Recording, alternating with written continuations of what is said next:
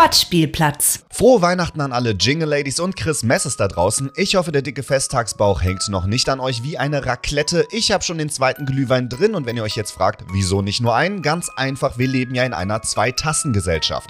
Und wir müssen ja alle auf unseren Wein achten. Der wird den Ü50-Modis sicher gefallen und an diese direkt die Entwarnung. Euer Kind hat euch nicht Grinch, sondern Cringe genannt. Ich mag den Glühwein übrigens so wie Alec Baldwin mit Schuss und schön heiß, aber nicht zu heiß, sonst gibt's gebrannte Mandeln im Mund. Thema Essen. Bei mir gibt es heute Abend mal wieder ein Dinner for One. Ich bin nämlich über 30 und Single und krieg deshalb schon lang nichts mehr gebacken.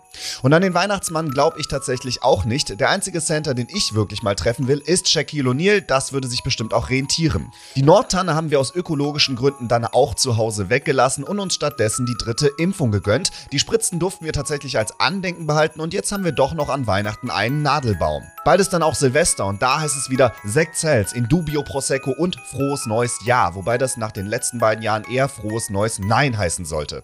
Viel Spaß beim Countdown und damit meine ich nicht den Bruder von Count Doku aus Star Wars mit Trisomie 21, also Merry Crisis and a Happy New Fear. Ich lasse mir jetzt von Knecht Ruprecht die Route Richtung 2022 zeigen, vielleicht habe ich aber auch ein Feliz Navidad.